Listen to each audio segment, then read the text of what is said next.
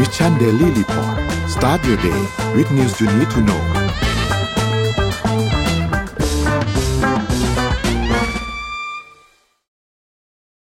สวัสดีครับยินดีต้อนรับเข้าสู่ Mission Daily Report ประจำวันจันทร์ที่ 20 มีนาคม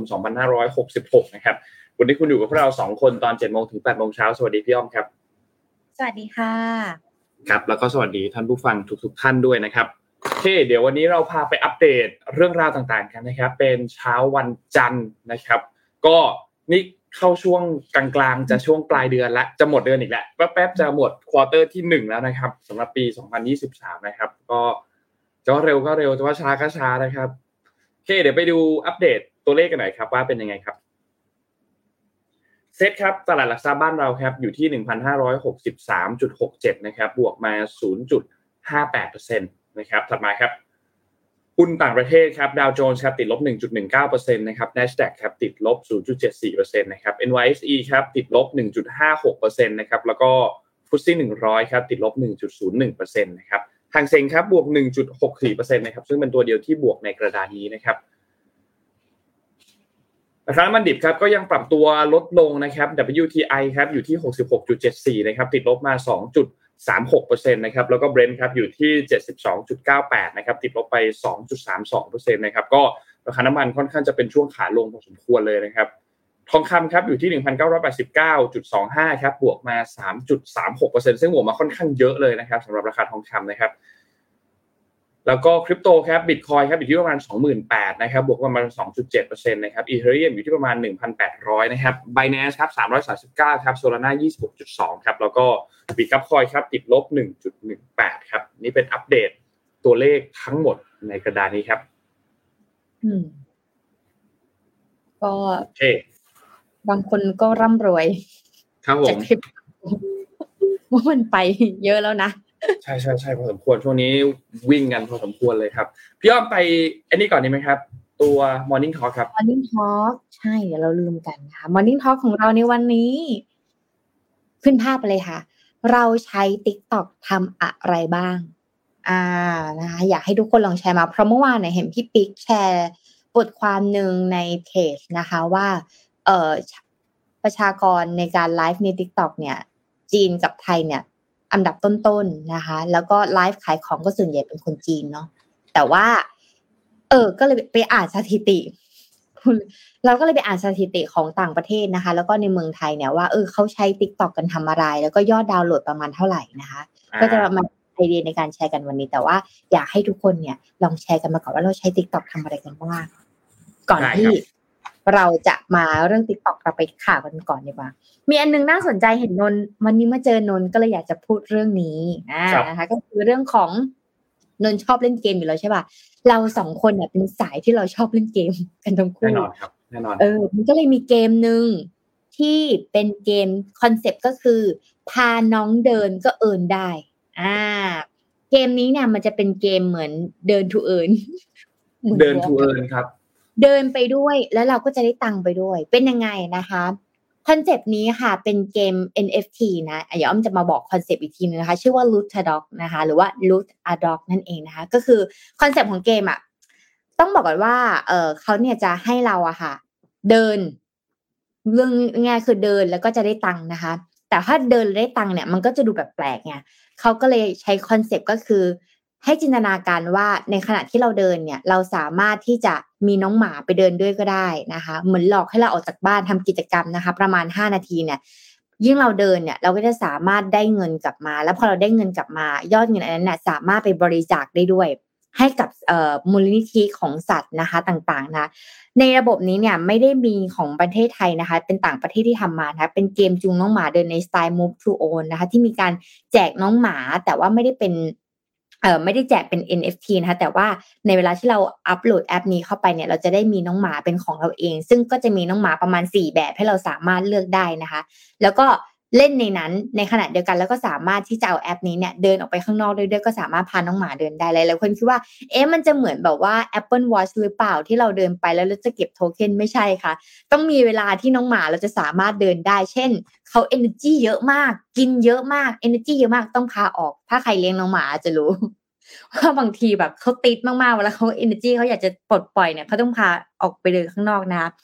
พาเดินเสร็จแล้วนะคะ แล้วก็ยังสามารถเอินเหรียญเขาก็จะมีโทเค็นของเขาเนาะแล้วก็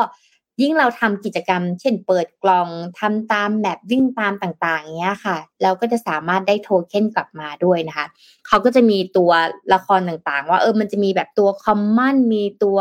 companion ต่างๆนะคะ แล้วก็ ในยิ่งไปกว่านั้นนะคะ ยังมีการแบ่งปันส่วนหนึ่งนะคะ ไปให้กับมูลนิธิน้องหมาอีกด้วยด้วยว่ายิ่งเดินมากน้องยิ่งอิ่มท้องมากนั่นเองนะคะ แล้วว่าวันหนึ่งเนี่ยเดินประมาณ 5-10 นาทีก็พอแล้วสามารถใช้ในระบบ Android แล้วก็ iOS นะคะกลับมาที่คอนเซปต์นี้ก่อนเกม NFT มันคืออะไร ก่อนหน้านี้เนี่ยหลายเดือนแล้วอ้อมพูดถึงเรื่องเว็บหนึ่งเว็บสองเว็บสามใช่ไหมเว็บสามเนี่ยมันจะเป็นการกระจายศูนย์แล้วก็ มีเรื่องของ decentralize นะคะ ให้ทุกคนสามารถเข้าถึงตรงนี้ได้ให้ทุกคนสามารถเทรดได้โดยที่ไม่มีตัวกลางดังนั้นเนี่ยมันก็เลยทำให้เราสามารถจะซื้ออะไรก็ได้ทำอะไรก็ได้ หรือบางคนเนี่ยอาจจะทำของขึ้นมาก็ได้ แต่อันนี้ไม่ได้ชวนลงทุนนะคะ แต่ว่าบอกคอนเซ็ปต์คร่าวๆเกี่ยวกับเรื่องของ gamification แล้วก็พวกเอ่อโทเค็นพวกนี้ด้วยนะคะเขาไม่ได้แจก NFT แต่เขาแจกเป็นโทเค็นคราวนี้เนี่ยเขาก็ต้องออกแบบมาว่า เอ้ยถ้าเขาอยากจะให้คนมาเล่นเกมเยอะๆ เดี๋ยวนี้มันไม่ได้ play to earn เลยไงครับ สมัยก่อนเนี่ย ถ้าเป็นอย่างพวกเราเล่นเกมใช่ไหมครับนนก็คือ play to earn เล่น เล่นไปเรื่อยๆเออ ไม่ใช่ ไม่ใช่ play to earn ด้วย take your time เล่นเล่นเล่นเพื่อสร้างคอมมูแต่ไม่ได้ตังค์เผลอๆต้องเสียตังค์เพื่อซื้อไอเทมต่างๆอีกจนมันถึงมีวิวัฒนาการก็คืออย่างเช่นแบบแบล็กนาล็อกอย่างเงี้ยถ้าเราอยากจะได้แอปเปิลวินานมากเลย ถ้าเราอยากจะได้แอปเปิลเนี่ย เราต้องไปนัดกันแถวสยาม เพื่อที่เธอจะเอาเงินไปแล้วเธอก็โอนแอปเปิลมา หรือว่าเธอเอาไอเทมเอาตัวละครของฉันไป แล้วก็ไปเล่นให้มันได้แรงขึ้นนะคะ คราวนี้มันก็มีรูปแบบของการหาเงิน ในรูปแบบ gamification นี้นะคะ ก็คือเราเนี่ยต้องสมัครแล้วเราก็เล่นเล่นเล่นใช้เวลาของเราไปแลกกับเงิน อ่า หรือทำกิจกรรมของเราอะไปแลกกับเงินนะคะ หรือบางคนอยากได้แรงเพิ่มก็เติมเงินเข้าไป แต่วิธีการเติมเงินเนี่ยไม่ได้เติมด้วยเงิน fiat ไม่ว่าจะเป็นสกุลบาทหรือดอลลาร์เราจะต้องเอาเงินของเราไปแลกเปลี่ยนเป็นอัตราโทเค็นของเขาแล้วก็เติมโทเค็นของเขานะคะซึ่งมันก็จะมีพวกการ staking พวกนี้เกิดขึ้นด้วยนะคะคราวนี้พอมันเป็นคอนเซปต์แบบนี้ค่ะ คนที่ออกแบบเกมเนี่ยเราก็จะรู้แล้วว่าอ่าเราจะทำยังไงให้คนมาจ่ายเงินกับเรา จ่ายเงินไม่พอต้องทำยังไงให้คนติดเกมของเรายิ่งติดมากๆเนี่ยก็ต้องจ่ายเงินให้เราใช่ไหมคะ ความน่ารักของเกมนี้เลยคือเขาจะมีรูปแบบสัตว์เลี้ยงต่างๆ มีสี่ชนิดนะสัตว์เลี้ยงก็จะมีสี่ชนิด มีการให้อาหารนึกถึงโปเกมอนเลยสมัยก่อน เหมือนทามาก็อตใช่ป่ะทามาก็อตอันเล็กๆเออนะคะ ให้อาหารนะคะ แล้วก็มีการ up level ต่างๆสำหรับน้องหมาด้วยนะคะ มีการป้อนอาหารก็จะมีการป้อนนมนะคะ มี ฟาร์มหมาของตัวอื่นนะคะ ถ้าเห็นอยู่ข้างล่างนะก็จะมีแบบฟาร์มหมาของอื่นเราไปดูว่าที่อื่นเขาจะเป็นยังไงฟาร์มหมาเป็นแบบไหนนะคะ แต่ที่สำคัญคือในอนาคตอะเขาจะมีการจัดแชมเปี้ยนอ่าถ้าใครเป็นน้องหมาเราก็จะรู้ว่าเออไม่ใช่ใครเป็นน้องหมา ใครมีน้องหมาหรือว่าอยู่ในวงการเนี่ยก็จะรู้ว่าเราสามารถเอาน้องหมาของเราไปแข่งขันได้ใช่ป่ะอ่าในเกมนี้ก็จะเหมือนกันในอนาคตในสเต็ปต่อไปเนี่ยเขาก็จะ มีการการจัดการแข่งขันน้องหมาว่าใครแรงได้มากที่สุด แล้วก็มีการแบทเทิลกันด้วย จะจะแบทเทิลกันยังไงวิ่งแข่งกันเหรอเออนะคะก็จะมีส่วนของการเพิ่มเหรียญดอบกล่องนะคะทำกิจกรรมต่างๆนะแล้วก็เหรียญที่เขาใช้เนี่ย จะมีสองเหรียญ มี LADT coin นะคะ เป็นเหรียญที่ได้จากเกมอ่าได้เป็นโทเค็นจากเกมขึ้นมานะคะกับอันนึงคือ LADC เป็น governance token นะคะ ก็คือเราจะต้องไปซื้อเหรียญที่อื่นเพื่อมาเติมในนี้นะคะ ก็เอ่อถ้าอยากจะติดตามนะคะ ใน YouTube เนี่ยตอนนี้เริ่มมีคนเอามาพูดถึงแล้วนะคะ แต่ว่าถ้าอยากติดตามแบบเชิงลึกของเขาเนี่ยเขาก็จะมีในฝั่งของ Discord Twitter แล้วก็ Telegram ถ้าเป็นสายแบบ NFT พวกเกมไฟเขาก็จะต้องมีสามช anel นี้ที่มาลอนแล้วก็ถ่ายทอดกันนั่นเองอะก็ลองไปเล่นดูแต่ต้องสมัครไปกดดูแล้วมันสมัครอยู่ก็เลยแบบ เอออย่าอย่าอย่าเพิ่งสมัครประเด็นคือเราต้องเดินด้วยไงครับผ่านน่าสนใจน่าสนใจ นั่นเองจ้ะคุบกิบมันจะทุกวันนี้เกมเกมทรงๆแบบเนี้ย ที่แบบต้องเดินไปด้วยทำเราได้เล่นเกมไปด้วย ก็ยังเป็นพ วกแบบโปเกมอนโกไหมคือเพื่อนนนเพื่อนนนก็ยังเล่นโปเกมอนโกนะยังแบบยังเล่นโปเกมอนโกกันเยอะมากอยู่สมควรอะไรเงี้ยแบบว่าเวลาเวลาออกไปสวนสาธารณะไปวิ่งที่สวนหรือว่าไปอะไรเงี้ยบางทีก็จะเล่นโปเกมอนโกกันอยู่ ก็มันก็ฮิตมานานมากเหมือนกันนะคือตอนที่โปเกมอนโกตอนนั้นมันฮิตมันฮิตถึงขนาดที่แบบบนรถไฟฟ้าหรือว่าบางสถานที่บางจุดป้ายติดว่าห้ามเล่นโปเกมอนโกอะไรอย่างเงี้ย เออมันคิดถึงขนาดนั้นน่ะ ไม่รู้ว่าตอนนี้นี่เป็นยังไงบ้างนะครับแล้วก็เมื่อก่อนทำก็คือขับรถ ให้พ่อขับรถไปแล้วก็เลยตามเก็บแต้ม ใช่เพื่อนเคย เพื่อนเคยเคยแบบนั้นเลยบอกว่าเฮ้ยวันนี้มาที่บ้านหน่อยสิเดี๋ยวขับรถให้หน่อยแล้วไม่ต้องขับเร็วนะเพราะถ้าขับเร็วมันจะขึ้นว่าเราขับรถ ใช่ต้องต้องขับช้าๆก็ต้องไปหาถนนโล่งๆที่มันไม่มีรถ ถ้าเราขับช้าจะไม่โดนด่าอะไรอย่างเงี้ย แล้วก็ขับชิดซ้ายไว้ไม่ให้มันไปรบกวนการจราจรคนอื่นเขาแล้วก็ขับช้าๆให้เพื่อนแบบเก็บเลเวลฟัก มันจะมีฟักไข่เพราะมันจะต้องเดินเพื่อที่จะฟักไข่โปเกมอนอะไรอะไรอย่างเงี้ยก็เป็นเป็นอีกเป็นช่วงหนึ่งครับโอเคเดี๋ยวเราพาไปอัปเดตข่าวต่อไปครับ พูดถึงโปเกมอน แอบพาไปญี่ปุ่นนิดนึงดีกว่านะครับ ก็อันนี้มีอันนึงที่น่าสนใจครับ จริงๆมันเกิดเหตุขึ้นเมื่อไม่ใช่เหตุหรอกมันก็เป็นเป็นอีเวนต์อันหนึ่งเมื่อสัปดาห์ที่แล้วนะครับ วันที่ 16 มีนาคมที่ผ่านมานะครับ แต่ว่าเป็นอีเวนต์ที่น่าสนใจคือเกาหลีใต้กับญี่ปุ่นครับทางด้านประธานาธิบดีของเกาหลีใต้ครับก็คือยุนซอกยอลเนี่ยนะครับได้เดินทางไปที่กรุงโตเกียวนะครับ เพื่อพูดคุยประชุมกับทางด้านของฟูมิโอคิชิดะที่เป็นนายกรัฐมนตรีของญี่ปุ่นนะครับ ซึ่งต้องบอกว่า อันนี้น่าสนใจมาก เพราะว่ามันแทบจะเป็นครั้งแรกในรอบ 12 ปีที่ผู้นำทั้งคู่ โดยเฉพาะอย่างนี้คือการที่ผู้นำเกาหลีใต้เนี่ยเดินทางมาเยือนที่ญี่ปุ่นนะครับ เพื่อมีการเจรจากันนะครับ โดยทั้งคู่เนี่ยก็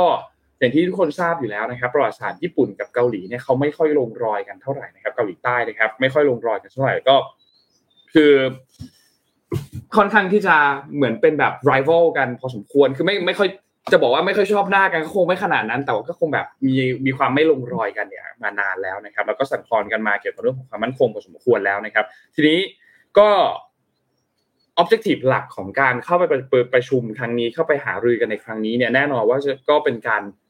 สารความสัมพันธ์ สร้างความสัมพันธ์ให้กลับมาดีขึ้นกว่า กว่าช่วงเวลาตอนนี้นะครับ เพราะฉะนั้นอันนี้ค่อนข้างที่จะเป็นจุดหนึ่งที่น่าสนใจว่าการประชุมในครั้งนี้จะช่วยทำให้ทั้งสองประเทศเนี่ยสามารถที่จะก้าวความก้าวข้ามความขัดแย้งได้หรือเปล่า แล้วก็ทำให้ความสัมพันธ์ดีขึ้นมากได้หรือเปล่านะครับ ก็มีการวิเคราะห์กันมากมายครับ เกี่ยวกับประเด็นว่าการเดินทางในครั้งนี้เนี่ยจะเป็นอย่างไรบ้างนะครับ ซึ่งต้องบอกว่าน่าสนใจ เกาหลีใต้เนี่ยนอกจาก การมาประชุมในครั้งนี้จะส่งสัญญาณว่าโอเคทำให้ความสัมพันธ์ทั้งคู่ดีมากขึ้นแล้วเนี่ยแต่มันก็จะส่งสัญญาณอีกอันนึงไปที่ที่เกาหลีเหนือด้วยเช่นเดียวกันนะครับ เพราะว่าเกาหลีเหนือเนี่ยเอ่อกับเกาหลีใต้เนี่ยช่วงต้นปีช่วงควอเตอร์แรกที่ที่ผ่านมานี้เนี่ยจะเห็นว่ามีการซ้อมรบกันกับอเมริกานะครับ ก็มีการซ้อมรบกันค่อนข้างเยอะนะครับ แล้วก็เกาหลีเหนือเองก็ไม่ค่อยพอใจ ที่เกาหลีใต้กับอเมริกามีการซ้อมรบกัน แล้วก็มีการพูดถึงตอบโต้อยู่ตลอดเวลาด้วยเช่นเดียวกันนะครับแล้วก็นโยบายของยุนซอกยอลเนี่ยนะครับที่ค่อนข้างที่จะอยู่ฝั่งขวาชัดเจนเนี่ยนะครับ ก็ก็บอกชัดเจนครับบอกว่าในช่วงที่เขาเป็นผู้นำเนี่ยเขาจะไม่ใช้วิธีเหมือนกับคนก่อนๆผู้นำคนก่อนๆที่พยายามที่จะผูกมิตรกับเกาหลีเหนือนะครับ แต่เขาจะใช้มาตรการที่ค่อนข้างที่จะ against มากขึ้นนะครับ ราะฉะนั้นอันนี้ก็เลยเป็นอีกอันหนึ่งที่ค่อนข้างน่าสนใจแล้วในช่วงที่เขาหาเสียงเนี่ยต้องบอกว่ายุนซอกยอเองก็มีการมีมีประกาศมาในช่วงหาเสียงตอนนั้นเลยนะครับ บอกว่าเขาก็ต้องการที่จะทำให้ความสัมพันธ์กับญี่ปุ่นเนี่ยมันดีมากยิ่งขึ้นนะครับ จะใช้นโยบายนู่นนี่ต่างๆ ทางการทูตต่างๆ แต่ก็แล้วแต่ละแต่ว่าจะพยายามทำให้ความสัมพันธ์เนี่ยดีขึ้นนะครับ รวมถึง จะทำให้ความสัมพันธ์กับเกาหลีเหนือ คือจะบอกว่าทำให้แย่ลงไหมก็คงไม่ไม่ไม่เชิงแบบนั้น แต่จะไม่ไม่ไม่ยอมให้เกาหลีเหนือเนี่ยมีการทำนู่นนี่ต่างๆ ที่เหมือนมีการยั่วยุ เช่น ซ้อมรบ เช่น ทดสอบอาวุธนิวเคลียร์ทดสอบขีปนาวุธต่างๆ จะไม่ได้ยอมแบบนั้นนะครับ เพราะฉะนั้นอันนี้ก็ค่อนข้างที่จะน่าสนใจ และนอกจากนั้นเนี่ยก็ดูแล้วมีเรื่องของ การแบ่งปันข้อมูลที่เป็นข้อมูลของหน่วยข่าวกรองกับญี่ปุ่นกับเกาหลีใต้ด้วย เพราะฉะนั้นอันนี้ก็น่าจะเป็นการประสานความร่วมมือกันในเชิงของกองทัพในเชิงของกลาโหมนะครับ เพราะฉะนั้นอันนี้เป็นจุดหนึ่งที่ค่อนข้าง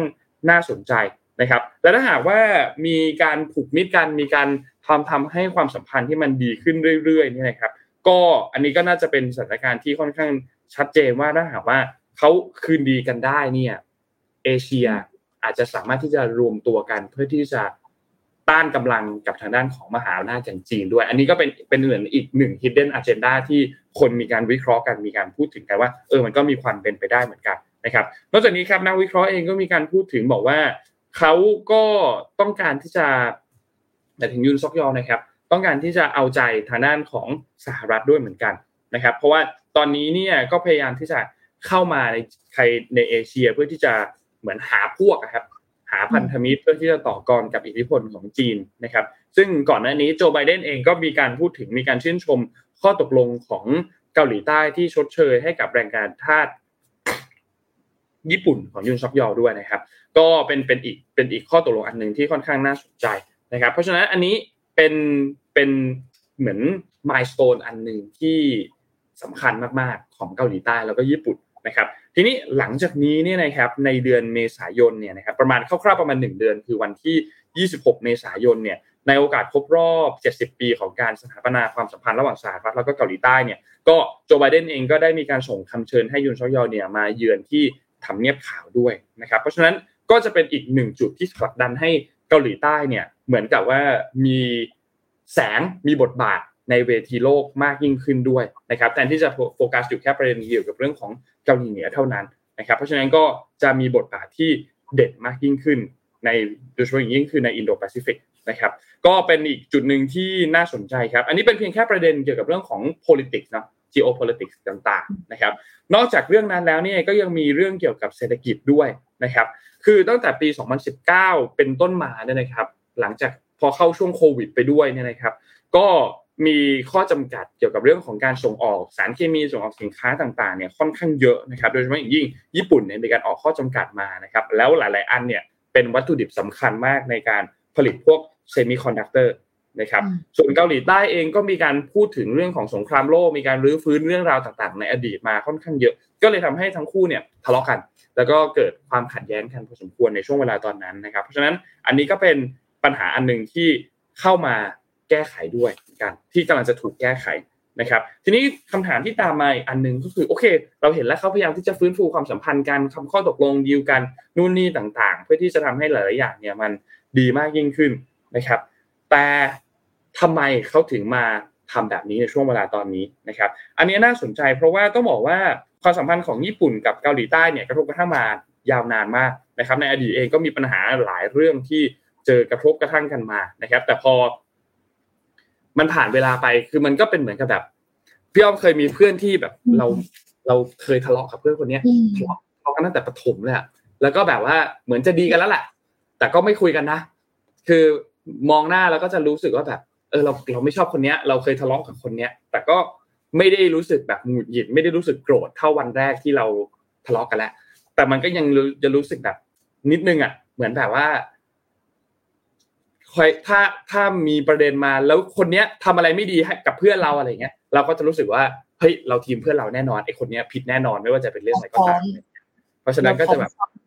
เออเออเออเออเอออะไรประมาณนั้นอะ ซึ่ง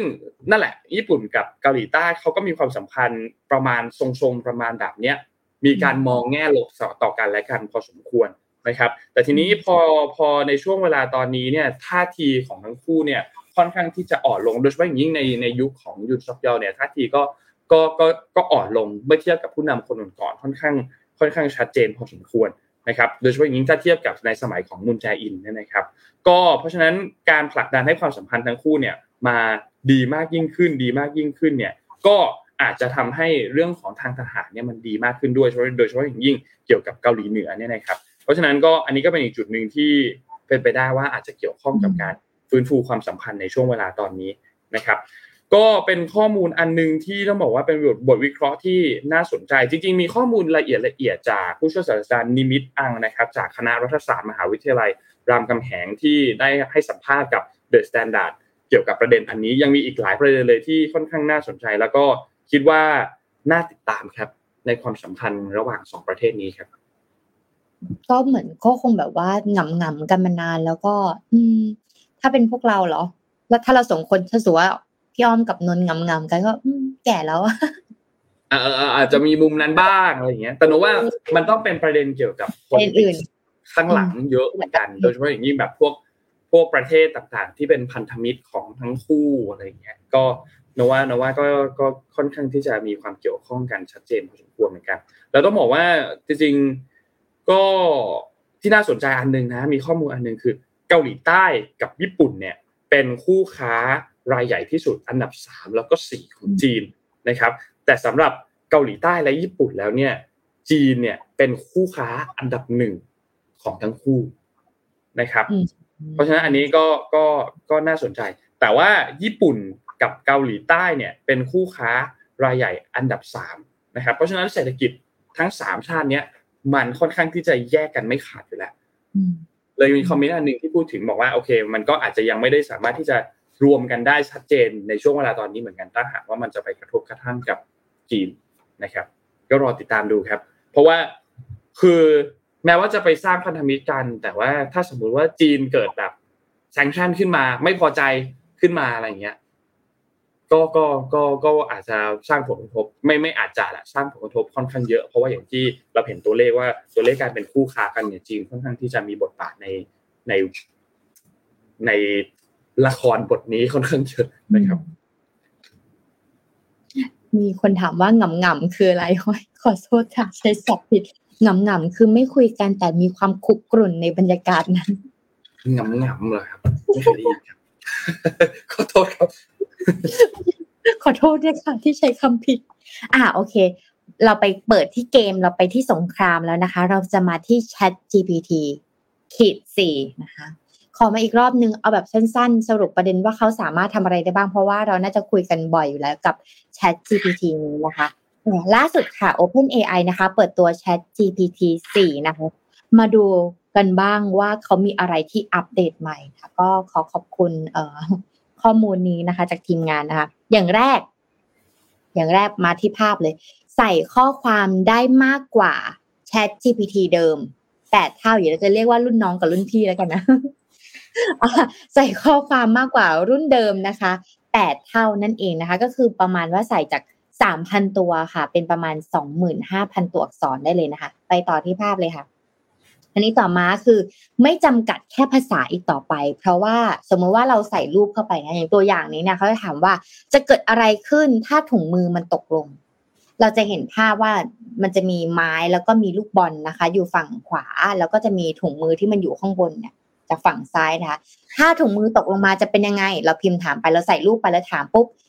Chat GPT จะตอบว่า อ๋อ สิ่งที่มันจะเกิดขึ้นเลยคือไม้ก็จะกระดกขึ้นทำให้ลูกบอลเนี่ยมันลอยขึ้นไปข้างบน นี่คือ Chat GPT 4ทำได้นะคะภาพต่อไปได้เลยค่ะ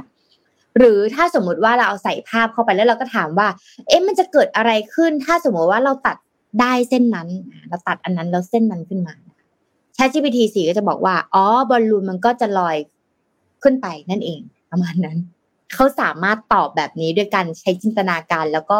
หาความน่าจะเป็นที่มันจะเกิดขึ้นไม่ใช่แค่แบบหนึ่งหนึ่งตอบแบบหนึ่งต่อหนึ่งแบบนี้แล้วนะคะ หรือสำหรับคนที่ทำเว็บ อยากเขียนเว็บเป็นของตัวเองสมัยก่อน ถ้าเราทำเว็บต้องเข้าไปที่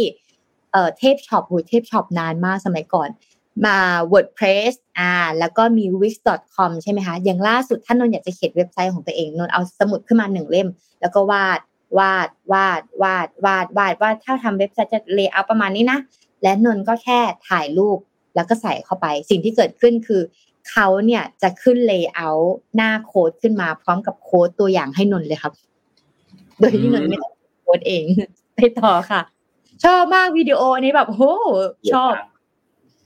โหดมากนะคะ ในขณะเดียวกันค่ะ Chat GPT 4 นะคะ ก็สามารถสอบกฎหมายได้นะคะ ได้คะแนนประมาณ 90%ในขณะที่ Chat GPT แบบรูปแบบเดิมเนี่ย สามารถได้คะแนนแค่ 10%นะคะ จาก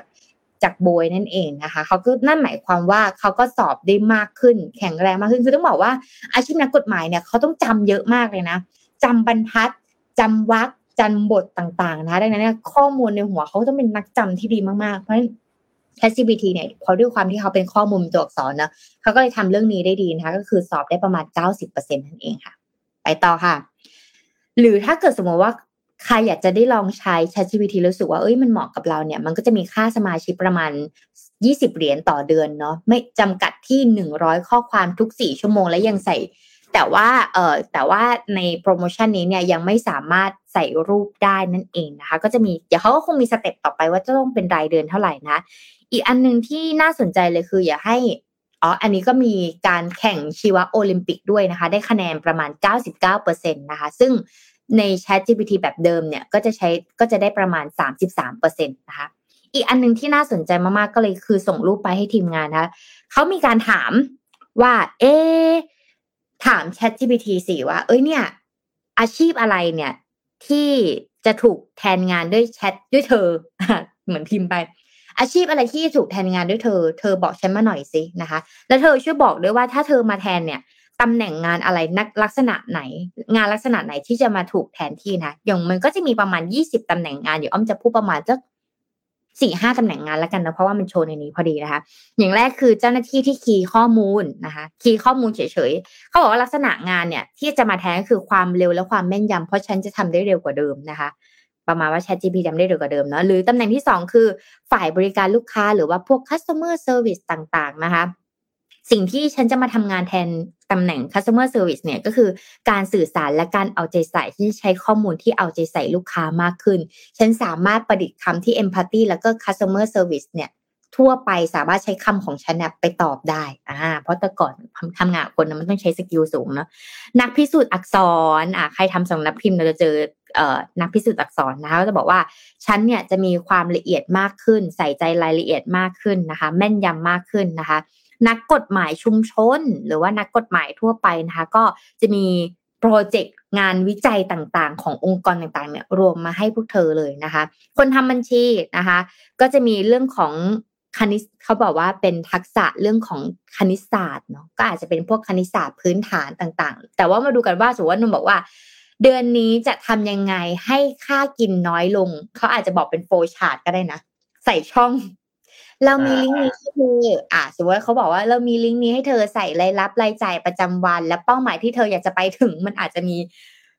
แผนการเงินมาให้เราก็ได้นะคะจะไปรู้นะคะ นักแปลนะคะ อ่า คนที่ชอบแปลเอกสารแปลภาษานะคะเขาก็จะภาษาเนี่ย ChatGPT ก็สามารถทำได้อยู่แล้วนะคะ นักเขียนคำโฆษณานะคะ ก็จะมีความคิดสร้างสรรค์มากขึ้นนะคะ ในการที่จะ เขียนโฆษณาขึ้นมานะคะ คราวนี้มันก็จะมีอีกตำแหน่งหนึ่งที่เราอะไม่ต้องจบ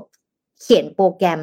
แต่เราอะสามารถได้เงินเดือนหลักแสนหนึ่งหลักล้านเลยนะ แต่เฉพาะช่วงนี้นะ นั่นก็คือตำแหน่งพร้อมค่ะ P อันนี้ไม่ได้ใส่รูปไปแต่พูดให้ฟังก็คือ P R O M P T นะคะ P R O M P T ไม่นะอะโอเค คราวนี้เนี่ยตำแหน่งงานนี้ค่ะตำแหน่งอะไร คือตำแหน่งที่ทั้งวันนะคะ เขาจะคีย์ข้อมูลอย่างเดียวเลยครับนน พิมพ์พิมพ์พิมพ์อย่างเดียว เพื่อเทรนให้ AI เนี่ยรีเลทกับคนมากขึ้นเหมือนเป็นมนุษย์มากขึ้นนะครับ แล้วมันก็จะมีหลายบริษัทนี้ครับ ที่เปิดขึ้นมาเพื่อจ้างคนที่ว่างงานหรือว่ามีทักษะคอมพื้นฐานได้ดี เข้าใจ logic ได้ดีเนี่ย หรือเข้าใจในการตั้งคำถาม หรือว่าเข้าใจความเป็นมนุษย์ค่ะ พิมพ์พิมพ์พิมพ์พิมพ์ข้อมูล เพื่อเก็บเป็น Data train AI ค่ะ แล้วก็ขายให้กับบริษัท AI ตำแหน่งนี้เนี่ย สำหรับใครที่สนใจก็คือก็ยังมีคนแบบเอาลอง search เข้าไปคำว่าพร้อมมันจะมีคนให้ความสนใจ เยอะมากๆ แล้วก็รับสมัครหางานตำแหน่งนี้มากๆนะเผื่อ แล้วก็อาชีพนี้เป็นอาชีพที่มีความต้องการมากที่สุดในตอนนี้ เพราะว่า Data ทั้งหมดอะค่ะจะต้องถูกเซฟไป ต้องบอกก่อนว่า Data ชุดของฝั่งยุโรปอเมริกาเนี่ยกับฝั่งจีนไม่เหมือนกัน จีนเนี่ยเขาบังคับให้ทุกคนเนี่ยไม่ต้องมี PDPA คุณต้องกรอกข้อมูลและผ่านรัฐเท่านั้นเพราะฉะนั้นฝั่งของจีนเนี่ยเขาจะมี Data เยอะมากๆ แล้วเขาเลยทำ AI สามารถทำ face recognition สามารถ detect ได้ว่า นนกำลังขับรถสี่แยกไฟแดง ถ้านนเกินขีดเส้นหนึ่งนนจะถูกปรับ คือเขา Data เขาเยอะขนาดเนี้ยจนไปถึงคนทั่วไปเขาเขาเก็บเยอะมากไงแต่อเมริกายังไม่ใช่ อเมริกายังต้องมีการเซ็น PDPA มีเรื่องของ privacy คุณต้องถูกยอมรับก่อนว่าคุณสามารถเอา Data มาใช้ได้ ดังนั้นเขาต้องทำยังไง การขอก็ขอยากนะอะจ้างละกันบริษัทไหนที่มีพนักงานในการพิมพ์พิมพ์ข้อมูลเคนกับ AI เนี่ยก็จะซื้อเข้ามาทำให้ AI ชุดนี้ทำงานได้เร็วขึ้นนะคะ ก็เดี๋ยวมาดูกันว่า ระหว่างจีนกับอเมริกาฝั่งของ AI จะเป็นยังไงนะคะอะอีกอันนึงต่อมาที่น่าสนใจเลยคือ การสอบค่ะเขาเนี่ยไปเลือกการสอบมานะ สอบยากๆนะคะมีตารางเปรียบเทียบเดี๋ยวให้ทีมงานเอาขึ้นมานะคะ ตารางเปรียบเทียบการสอบนะคะ ตั้งแต่ปี 2021 จนถึงปี 2022 นะคะ เขาบอกว่าเมื่อเทียบกันแล้วเนี่ย Chat GPT ในเวอร์ชั่นที่เป็น 3.5 แล้วก็เป็นเวอร์ชัน4 แล้วก็เป็นเวอร์ชันมากกว่า 4 ขึ้นไปเนี่ย ความสามารถแม่นยำในการสอบเขาเป็นยังไงนะคะ ไม่ว่าจะเป็นการสอบของ calculus ใครเจอ calculus บ้าง นี่ ChatGPT 4 นะคะ ในเวอร์ชัน4 ขึ้นไปเนี่ยก็สามารถที่จะสอบ calculus ได้แบบเต็มร้อยเปอร์เซ็นต์แล้วนะคะ มีวรรณคดีอังกฤษบัณฑิตภาษาอังกฤษนะคะ เคมีนะคะ มีฟิสิกส์นะคะ มีเศรษฐศาสตร์มหาภาค มีสถิตินะคะเศรษฐศาสตร์จุลภาคชีววิทยา ประวัติศาสตร์ คณิตศาสตร์ ประวัติศาสตร์สหรัฐอเมริกา เพราะว่าเพราะว่าจากต้นสังกัดอเมริกาเนาะและมีเรื่องของจิตวิทยาด้วยข้อสอบจิตวิทยา ประมาณว่าอะไรที่เป็นข้อสอบจิตวิทยา ประวัติศาสตร์ต่างๆนะคะ หรือว่าวิทยาศาสตร์สิ่งแวดล้อมเนี่ย ChatGPT ยังทำไม่ได้ อ่า เพราะว่าลองสังเกตดูดีนี้นะมันเป็นสีฟ้าเนาะตอนนี้เนี่ยยังทำไม่ได้นะคะ เพราะว่าในเวอร์ชันปัจจุบันมันคือสีเขียว แต่สิ่งที่ทำได้แล้วก็โดดขึ้นโยงขึ้นไปเลยคือข้อสอบนิติ อืม ก็คือข้อสอบของกฎหมายเนี่ยที่เขาแบบเกิดขึ้นมานิดนึงนะแล้วก็พุ่งทะยานสูงไปเลยค่ะแต่อันที่ยังทำไม่ได้เลยก็คือ วิทยาศาสตร์และสิ่งแวดล้อม ตอนนี้ยังทำไม่ได้ ตอนนี้ทำไม่ได้นะจิตวิทยาเนี่ยยังยังเทรนไม่ได้ขนาดนั้น เพราะว่ายังต้องการพร้อมอย่างพวกเราอยู่ ในการไป train ให้เขาสามารถทำงานได้ดีขึ้น อันนี้ก็คือ stat คร่าวๆนะคะของ Chat GP เอ่อ GPT เวอร์ชัน4 ล่าสุดนะคะ ที่เขาอัปเดตมาว่าอะไรที่เขาสามารถทำได้และทำได้มากกว่าเดิมแบบทวีคูณนั่นเอง อืม น่าสนใจครับโน ต้องรอตามดูโนโนว่ามันก็ คงจะต้องใช้กับมนุษย์อะหมายถึงว่าหมายถึงว่า มันคงมาทำให้มนุษย์ทำงานง่ายขึ้น แต่อาจจะยังไม่สามารถทำงานแบบคนเดียวเดียวๆได้อะไรเงี้ยเรื่องเรื่องเรื่อง โอเค เราเอาไปเอามันไปสอบเรื่องกฎหมายมันอาจจะได้คะแนนดี แต่พอมาถึงเวลาจริง ๆ ที่จะต้องใช้ตัวใช้ GPT กับในเรื่องประเด็นกฎหมายอะไรเงี้ย มันอาจจะช่วยได้ในประเด็น ในแบบเรื่องของการแบบทำข้อมูลทำอะไรต่าง ๆ แต่สุดท้ายโนว่าก็ต้องมีแบบมนุษย์มามาเช็คอีกทีอะว่าแบบ เออมันถูกต้องหรือยังมันโอเคหรือยังอะไรเงี้ยนะครับ เอ๊ะเหมือนพี่อ้อมจะค้างเลยหรือว่านนค้าง ทุกคนนนยังอยู่ใช่ไหมยังอยู่ยังอยู่ตกใจอ๋อเหมือนเหมือนภาพพี่อ้อมค้างนนไม่แน่ใจว่าพี่อ้อมว่าคนคนเห็นพี่อ้อมค้างมาแล้วของพี่อ้อมเห็นแล้วอ่าโอเคโอเคโอเคคือในอนาคตมันอาจจะเป็นอย่างนี้ก็ได้นะ ในฝั่งของกฎหมายอะในเบื้องต้นเบสิกอะณตอนนี้เนี่ย ChatGPT อาจจะทำได้แต่ในอนาคตมันอาจจะเป็นแบบข้อสอบแบบถ้า AI ตัวนี้กับ AI ตัวนี้มาทำกันแล้วเป็นแบบนี้จะเกิดอะไรขึ้นอะไรเงี้ยอาจจะเป็นรูปแบบใหม่เกิดขึ้นมา เพราะว่าหลังๆ มันมีเรื่อง Cyber Security ไงมีเรื่องแวเออมีเรื่องแฮกเกอร์เกิดขึ้นเรื่องของการอ๋อแล้วที่สำคัญก็คืออืมต้องมีแบบคู่แข่งด้วยเนาะ ต้องมีคู่แข่งคือเป็น AI ตัวอื่นอะที่แบบว่า พอฟัดพอเหวี่ยงกับตัว GPT-4 ได้อย่างเงี้ยน้องมันก็ต้องมีแบบตัวอื่นด้วยเหมือนกันรอรอติดตามดูครับ ว่าจะเป็นยังไงครับ เราพามาดูโพกันดีกว่า มาดูข่าวการเมืองกันบ้างดีกว่า นิด้าโพ อันนี้เป็นนิด้าโพครั้งแรกเลยสำหรับประเด็นเกี่ยวกับเรื่องของศึกเลือกตั้งในปี 2566 อันนี้เป็นครั้งที่หนึ่งนะครับ มาสำรวจเอาแบบ ง่าย ๆ เลยว่าประชาชนคิดว่าอยากให้ใครเป็นนายกรัฐมนตรีนะครับ ก็ถ้าถามถึงตัวบุคคลที่ประชาชนสนับสนุนให้เป็นนายกนะครับ อันดับหนึ่งก็เป็นทางด้านของคุณแพทองทานชินวัตรนะครับพรรคเพื่อไทย 38.2%นะครับ อันดับสองเนี่ยเป็นคุณพิธานะครับจากพรรคก้าวไกลนะครับ 15.75%นะครับ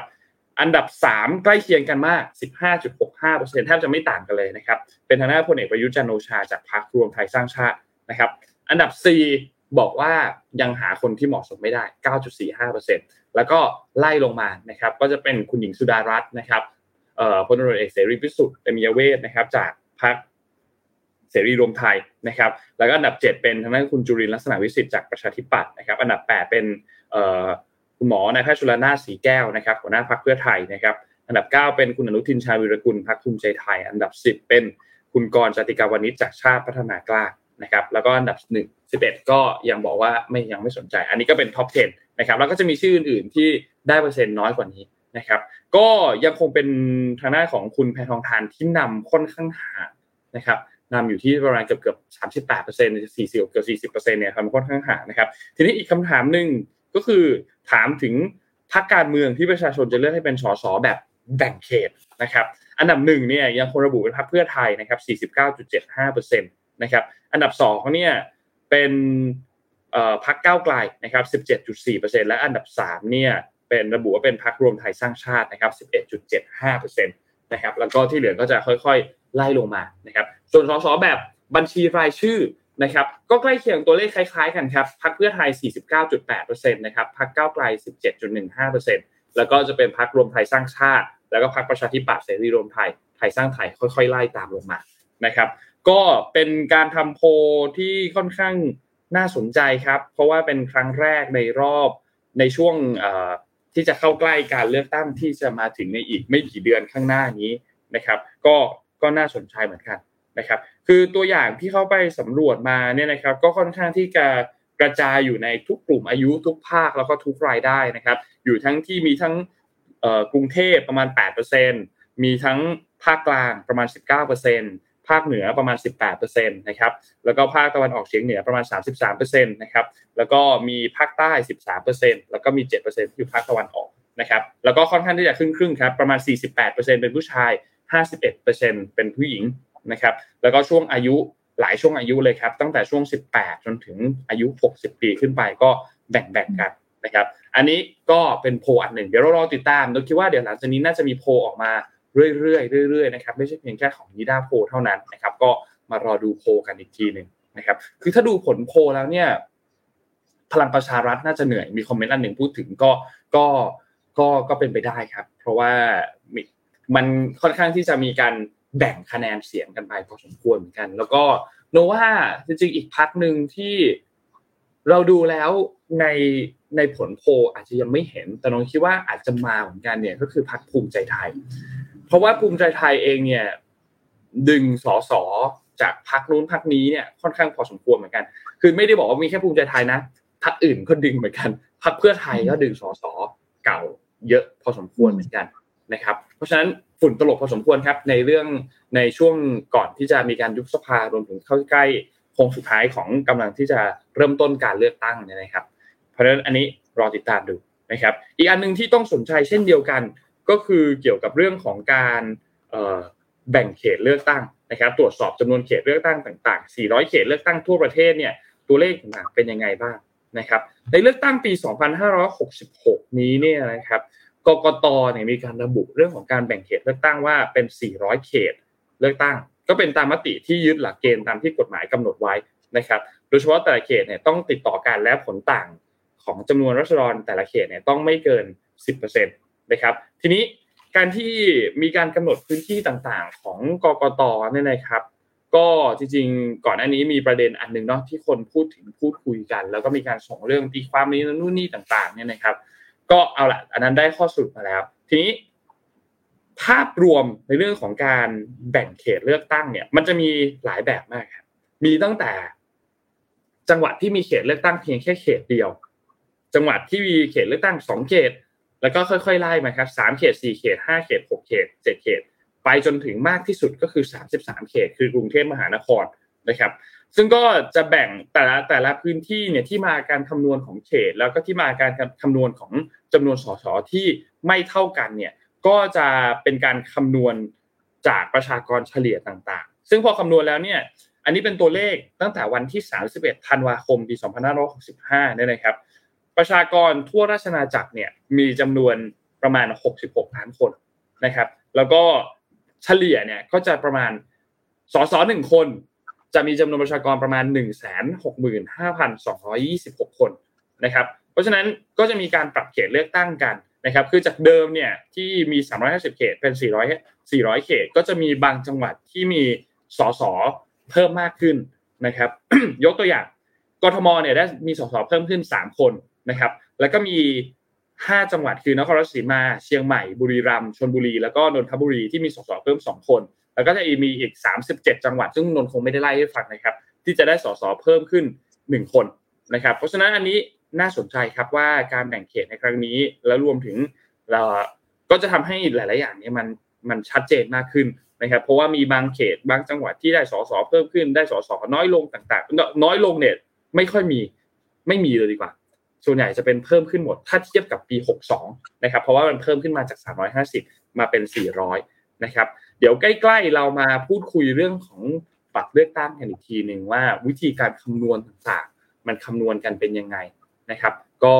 รอติดตามกันอีกทีหนึ่งครับ ว่าว่าว่ายังไงครับ แต่นว่าเรื่องแคนดิเดตเนี่ยน่าสนใจของแต่ละพักบางพักก็ค่อนข้างชัดเจนอยู่แล้วว่าแคนดิเดตเป็นคนนี้ แต่นว่าหลาย ๆพักเองก็ยังต้องรอดูนนนว่าอาจจะต้องรอดูจนถึงสุดท้ายว่าเลือกตั้งเสร็จแล้ว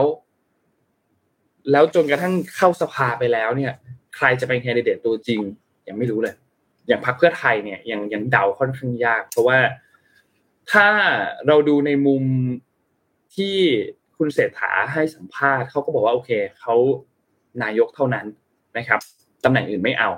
นะครับ แต่ถ้าในอีกมุมหนึ่งอย่างเราเห็นโพอย่างเงี้ย คุณแพทองทานเองก็ค่อนข้างนำมาค่อนข้างเยอะเนาะแต่โนว่ามันก็ต้องมีการถ่วงดูนะโนว่ามันจริงๆมันจะคล้ายๆกับ ในปีหกสองของพรรคพลังประชารัฐที่มีพลเอกประยุทธ์ มีพลเอกประยุทธ์ที่ยืนอยู่ข้างหน้าหนึ่งเป็นนายก ส่วนคนที่คอยจัดการในพรรคคอยจัดการควบคุมสสต่าง ๆ เนี่ยเป็นพลเอกประวิตยอันนี้อาจจะคล้าย ๆกันไหมคุณคุณเศรษฐาอาจจะยืนอยู่ข้างหน้า แต่ว่าคนที่จัดการเรื่องภายในพักเรื่องอำนาจต่างๆ ในพักอาจจะเป็นคุณแพรทองทานไหมนะครับ อันนี้ก็เป็นอีกอันหนึ่งที่ คนวิเคราะห์กันแล้วก็ต้องติดตามกันต่อไปเกี่ยวกับเรื่องของการเมืองไทยนะครับ เดี๋ยวใกล้ๆเรามาพูดคุยกันอีกทีหนึ่งเนาะเกี่ยวกับประเด็นการเลือกตั้งบัตรเลือกตั้งต่างๆ ว่าโอเคกาสองใบแล้วยังไงต่อสูตรคำนวณเป็นยังไงนะครับ เพราะว่าไม่งั้นไม่อยากให้มันมีประเด็นเกี่ยวกับเรื่องไม่มีเครื่องคิดเลขอีก และคำนวณไม่ได้เหมือนที่เลือกตั้งครั้งที่แล้วนะครับ ไม่มีเครื่องคิดเลข มันน่า เจอจะถ้าอาจจะเอาล้ำก็คือดีเซนเทอร์ไลท์ก็จะยากไปอีกนะ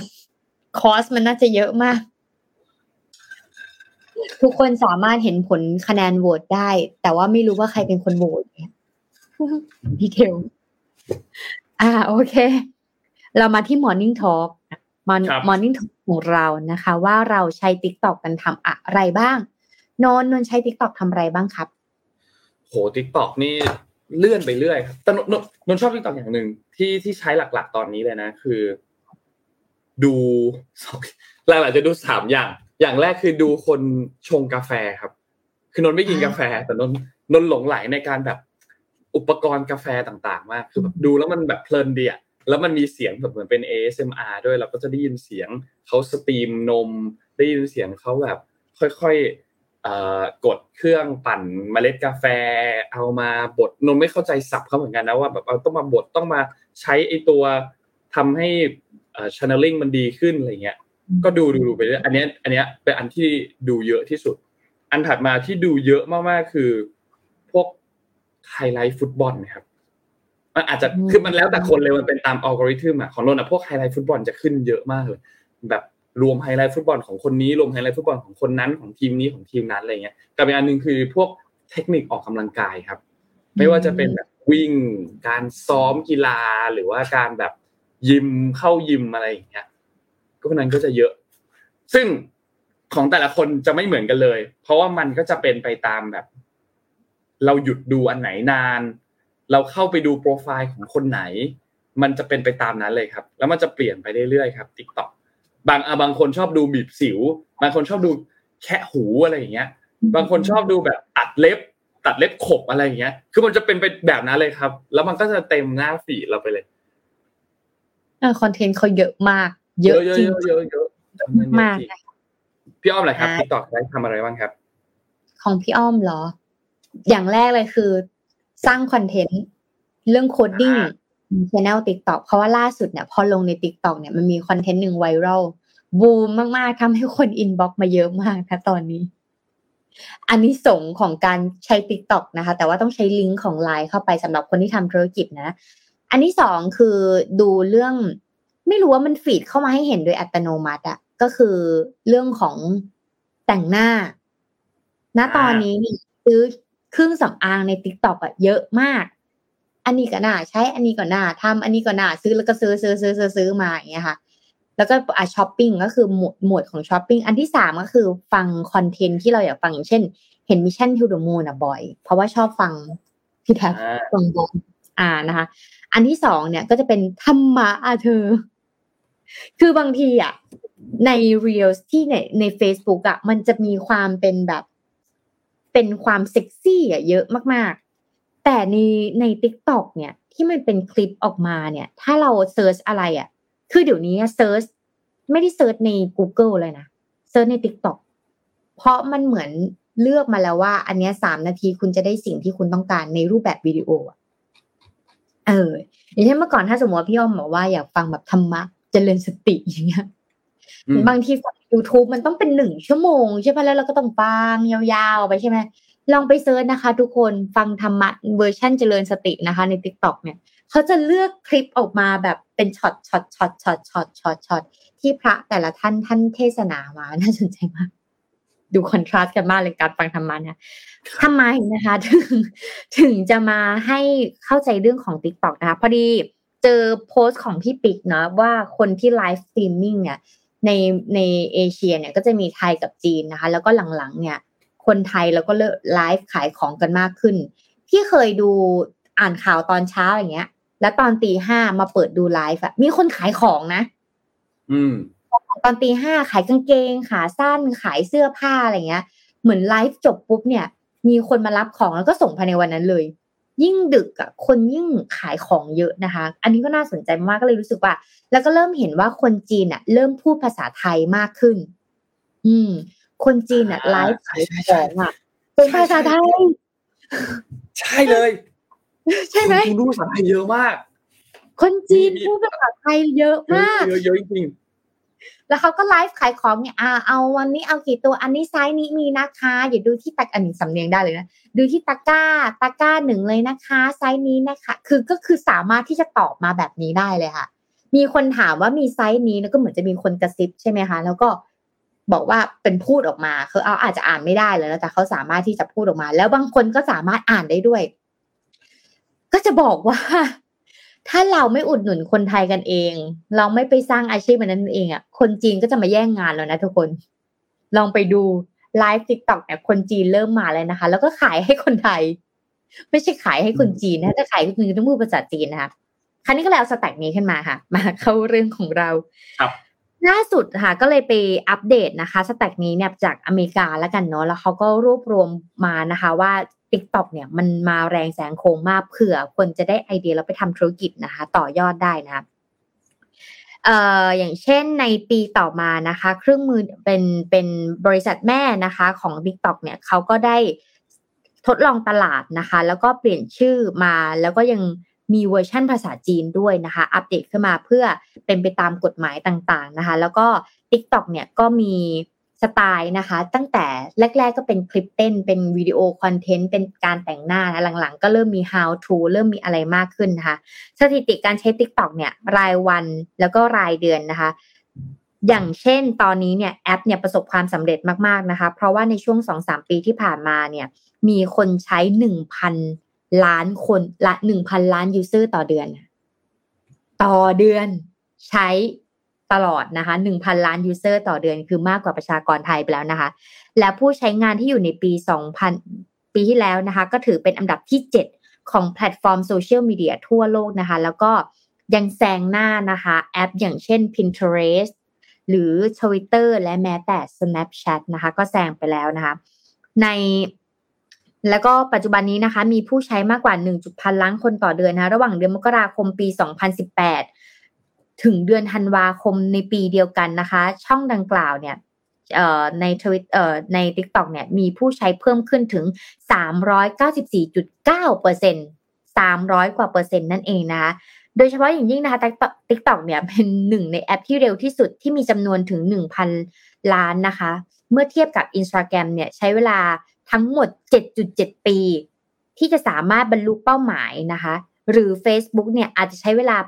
8.7 ปี เพื่อที่จะทำให้ได้ 1.3 พันล้าน user ขนาดนี้นะคะ แต่ว่า TikTok สามารถทำได้ประมาณ 2-3 ปีเท่านั้นเองนะคะ ถือว่าเร็วไหม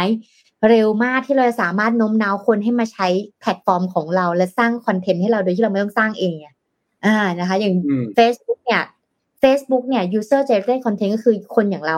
ก็คือสร้างคอนเทนต์สร้างยูเอ่อตัดต่อคลิปโพสต์รูปนะ Instagram ก็คือโพสต์รูปลงไป แต่มันจะหายากมากๆ ที่เราจะเข้าไป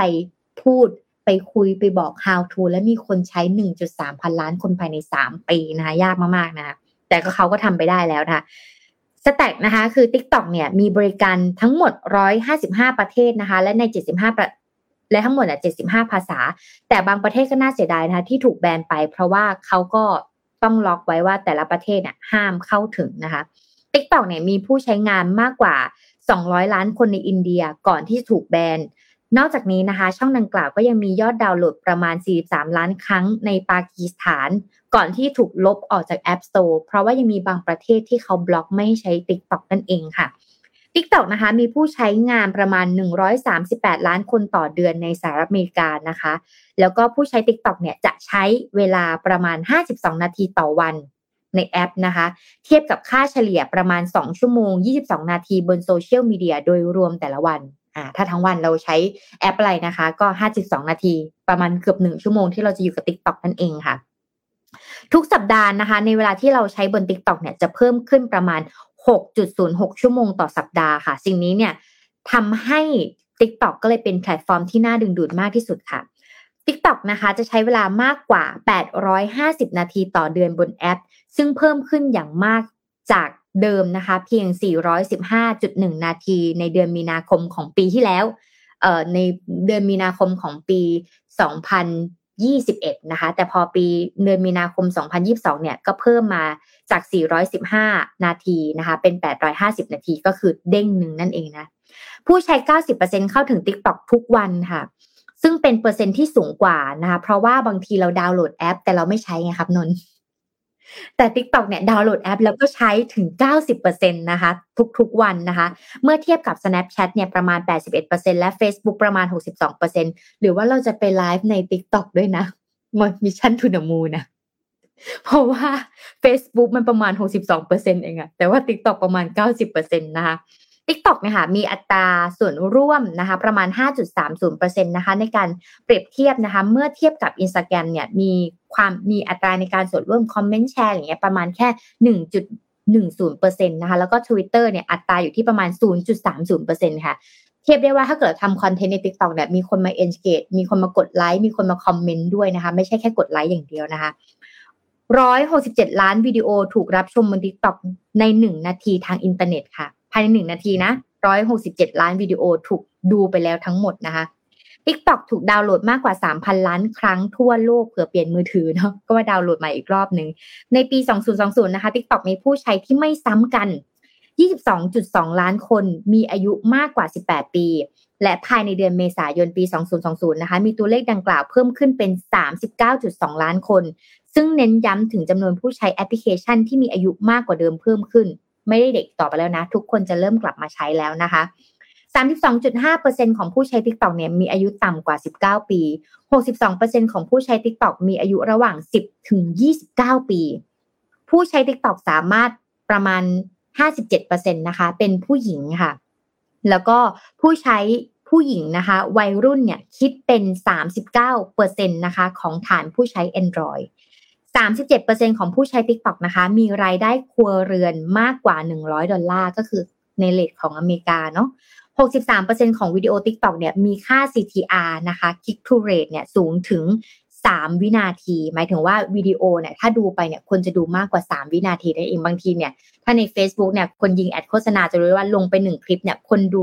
3 นาทีเนี่ย กี่เปอร์เซ็นต์สามวินาทีกี่เปอร์เซ็นต์นะคะ แล้วก็2ข้อสุดท้ายค่ะ72%ของผู้ใช้ TikTok นะพบว่าวิดีโอบนแพลตฟอร์มเนี่ยเกิดการสร้างแรงบันดาลใจทำให้คนอยากกลับเข้าไปดูนะคะ แล้วก็แฮชแท็ก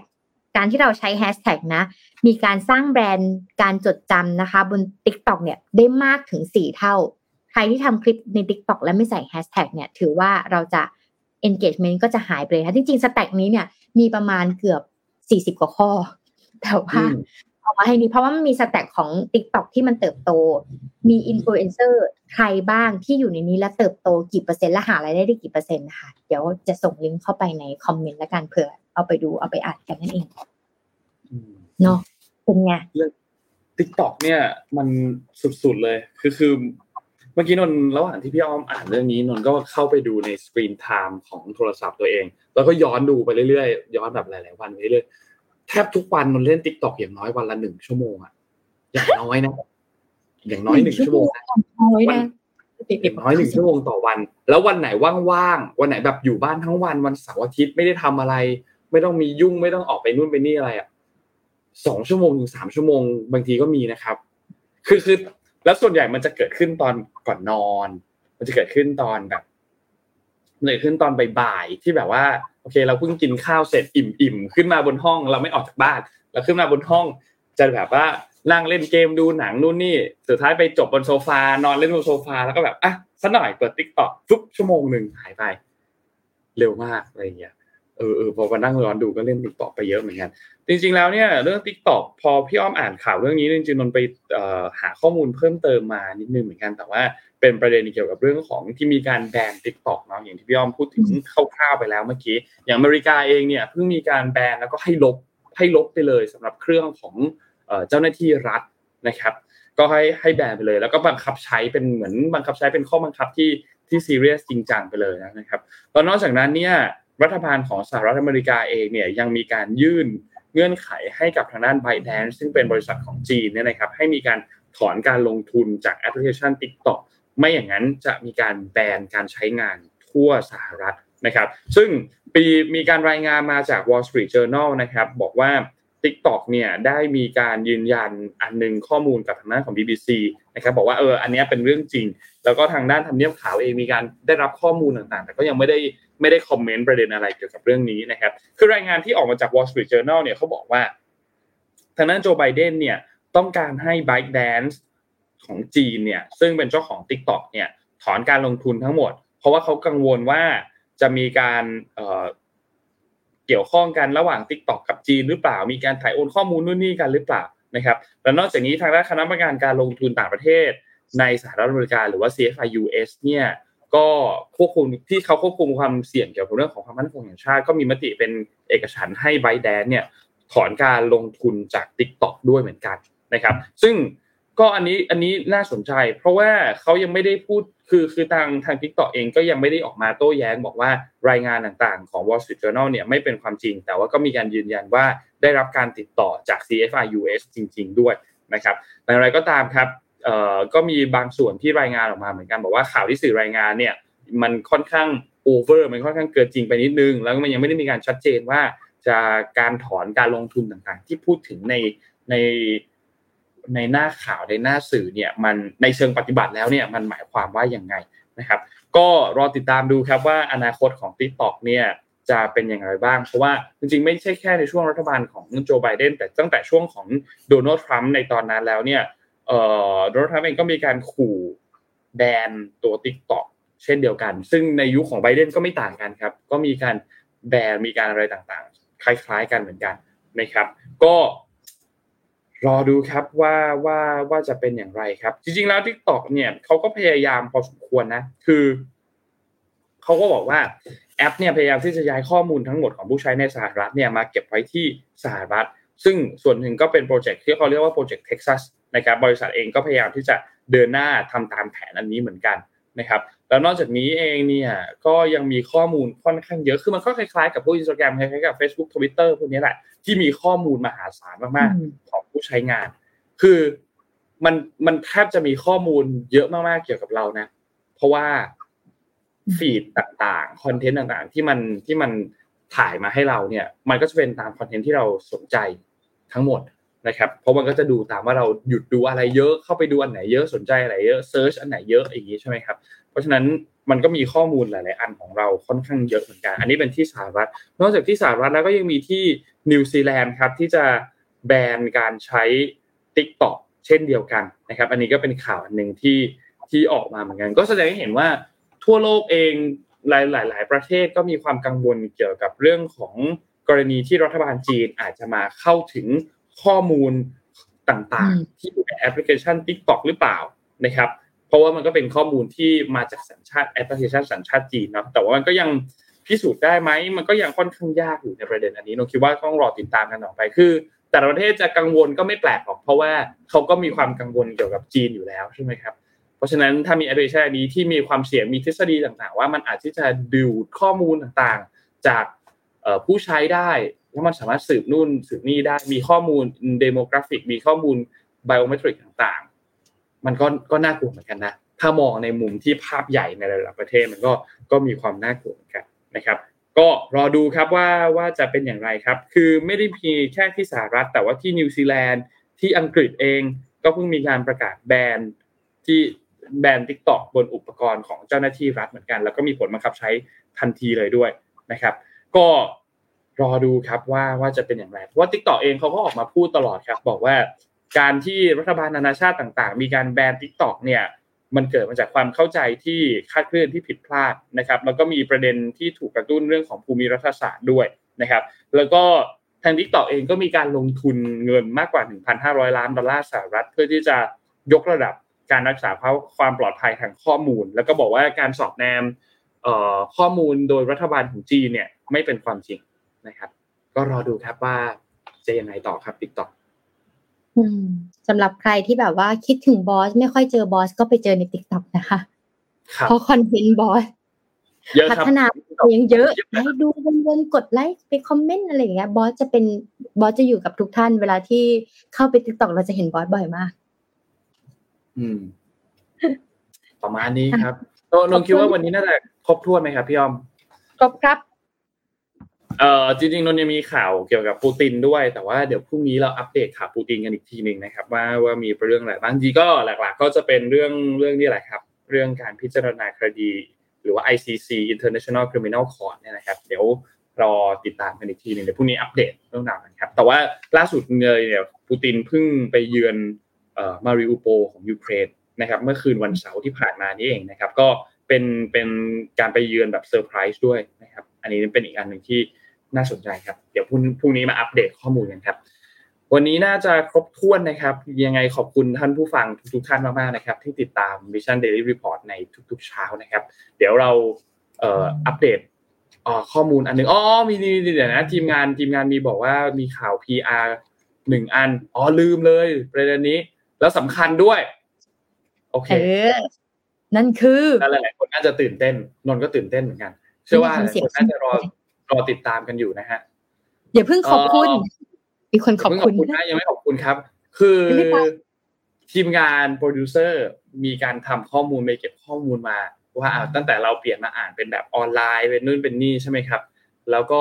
คนก็อาจจะคิดถึงการกลับไปอ่านที่สตูหรือเปล่า หรือว่าคิดถึงแบบแม้การมี reporter หลายๆคนบางทีสองคนอาจจะคิดถึงคนอื่นๆ กันด้วยอยากเห็นมองมุมมองคนอื่นพร้อม ๆ กันอะไรอย่างเงี้ยครับวันนี้นนก็เลยมีข่าวดีที่ หลายคนน่าจะชอบกันก็คือเรากำลังจะจัด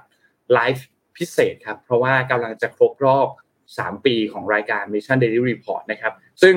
รอบนี้จะขนไปสตูกันหมดเลยครับ 7 คนครับ ไม่ว่าจะเป็นพี่อ้อม นนพี่โทมัส บอสนะครับ พี่แท็บนะครับ พี่ปิ๊ก พี่เป๊ก แล้วก็พี่เอ็มนะครับ ไปที่สตูกันหมดเลยวันที่ 31 มีนาคมนี้นะครับ ตอน7โมงถึง8โมงก็คือตอนเช้าตามเวลาไลฟ์ปกตินี่แหละ จะเป็นวันศุกร์นะครับ ก็ใครที่ รอติดตามดูก็รอติดตามกันได้นะครับ ทาง Facebook ทาง YouTube นะครับวันที่ 31 มีนาคมนี้ วันนี้วันที่ 20 นะครับ อีก 11 วันนะครับ ก็โอกาสวันนี้ไม่ได้ค่อยไม่ได้มีมาบ่อยๆนะครับ วันนี้เป็นครบรอบ 3 ปีของรายการ MDR นะครับ ยังไงก็รอติดตาม เดี๋ยวจะมีการโพสต์ข้อมูลรายละเอียดต่างๆที่แฟนเพจวันนี้ด้วยตอนช่วงประมาณช่วงเที่ยงๆบ่ายๆนะครับ ก็จะมีการโพสต์ข้อมูลก็ไปรอติดตาม คิดว่าคงมีแจกของแน่ๆแหละบอสไม่ไม่น่าจะพลาดอยู่แล้ว นะครับคงจะมีคงจะมีแจกของแน่ๆนะครับ ก็รอดูครับรอดูครับ จะชั่วโมงเดียวไหมยังไม่รู้เหมือนกันครับ อันนี้เบื้องต้นที่ทีมงานแจ้งมาเป็นเป็นชั่วโมงเดียวนะครับ แต่อาจจะนานกว่านั้นไหมอันนี้ไม่แน่ใจนะครับ แต่เป็นเป็นวันศุกร์นะครับ เป็นวันศุกร์เป็นวันศุกร์นะครับเออขำขำตรงที่ทุกวันนี้เราเตรียมข่าวกันมาประมาณสี่ข่าวเนี่ย เราอาจจะอ่านยังไม่ถึงนนยังไม่แน่ใจนนไม่รู้เหมือนกันว่า ไม่รู้เหมือนกันว่าโปรดิวเซอร์ทีมงานเขาเตรียม เตรียม agenda ของงานอันนี้ไว้ยังไงบ้างนะ เดี๋ยวเดี๋ยวเดี๋ยวรอใกล้ๆ อาจจะมาค่อยๆ spoil spoil กันนิดนึงว่าวันนั้นจะมีอะไรเกิดขึ้นบ้างนะครับ แต่ก็เอาละอย่าลืมเข้ามาดูกันวันศุกร์ที่สามสิบเอ็ดมีนาครับมีคนบอกว่าเกมโชว์มาแล้วถ้ามีคนบอกว่าเกมโชว์มาแล้วเหมือนเกมเหมือนรายการเกมโชว์จริงค่ะทุกคนเดี๋ยวรอดู content วันนั้นแล้วกันนะคะนั่นแหละสิครับนั่นแหละสิครับรอดูครับรอดูครับรอดูครับโอเควันนี้ขอบคุณท่านผู้ฟังทุกท่านมากครับที่ติดตาม Mission Daily Report ครับ จากทุกช่องทางเลยครับ Facebook YouTube Clubhouse นะครับ ขอบคุณทุกคนมากครับ แล้วพบกันใหม่อีกครั้งหนึ่งในวันพรุ่งนี้วันอังคารครับ สวัสดีครับ สวัสดีค่ะ Mission Daily Report start your day with news you need to know